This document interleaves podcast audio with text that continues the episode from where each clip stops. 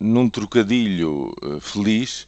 há já quem escreva que Portugal está submerso por um TSU, tsunami,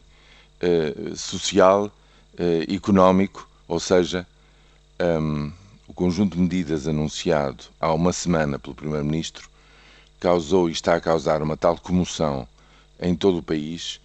que um, temo bem que as explicações dadas por Pedro Passos Coelho ontem na entrevista na RTP não tenha aplacado.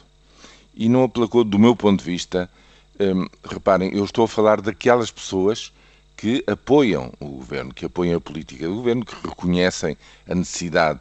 de fazer este ajustamento, porque as outras que sempre foram contra, evidentemente só estarão ainda neste momento mais radicalizadas nos, nos seus, nas suas convicções. Eu julgo que um Primeiro-Ministro procura falar sempre para aqueles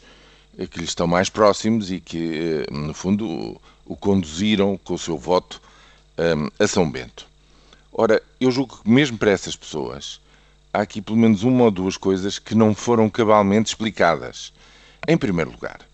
se é verdade e há esses sinais externos todos deste programa de estabilização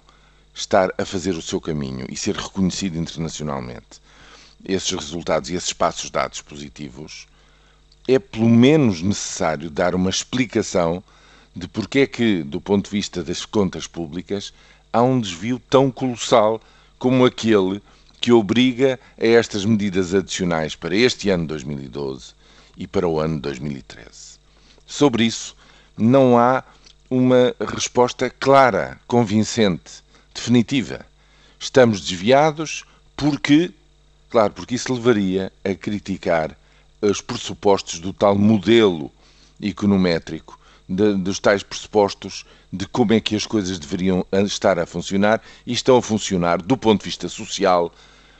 de uma forma completamente diferente com os sinais de um sacrifício, de uma de desarticulação da economia muito superiores àquilo que eram esperados.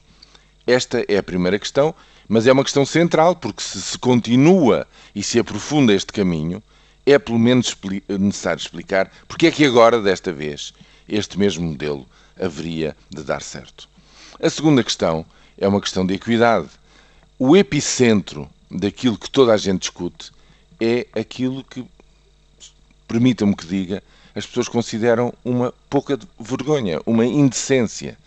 que as pessoas, que os trabalhadores tenham que aumentar em 64%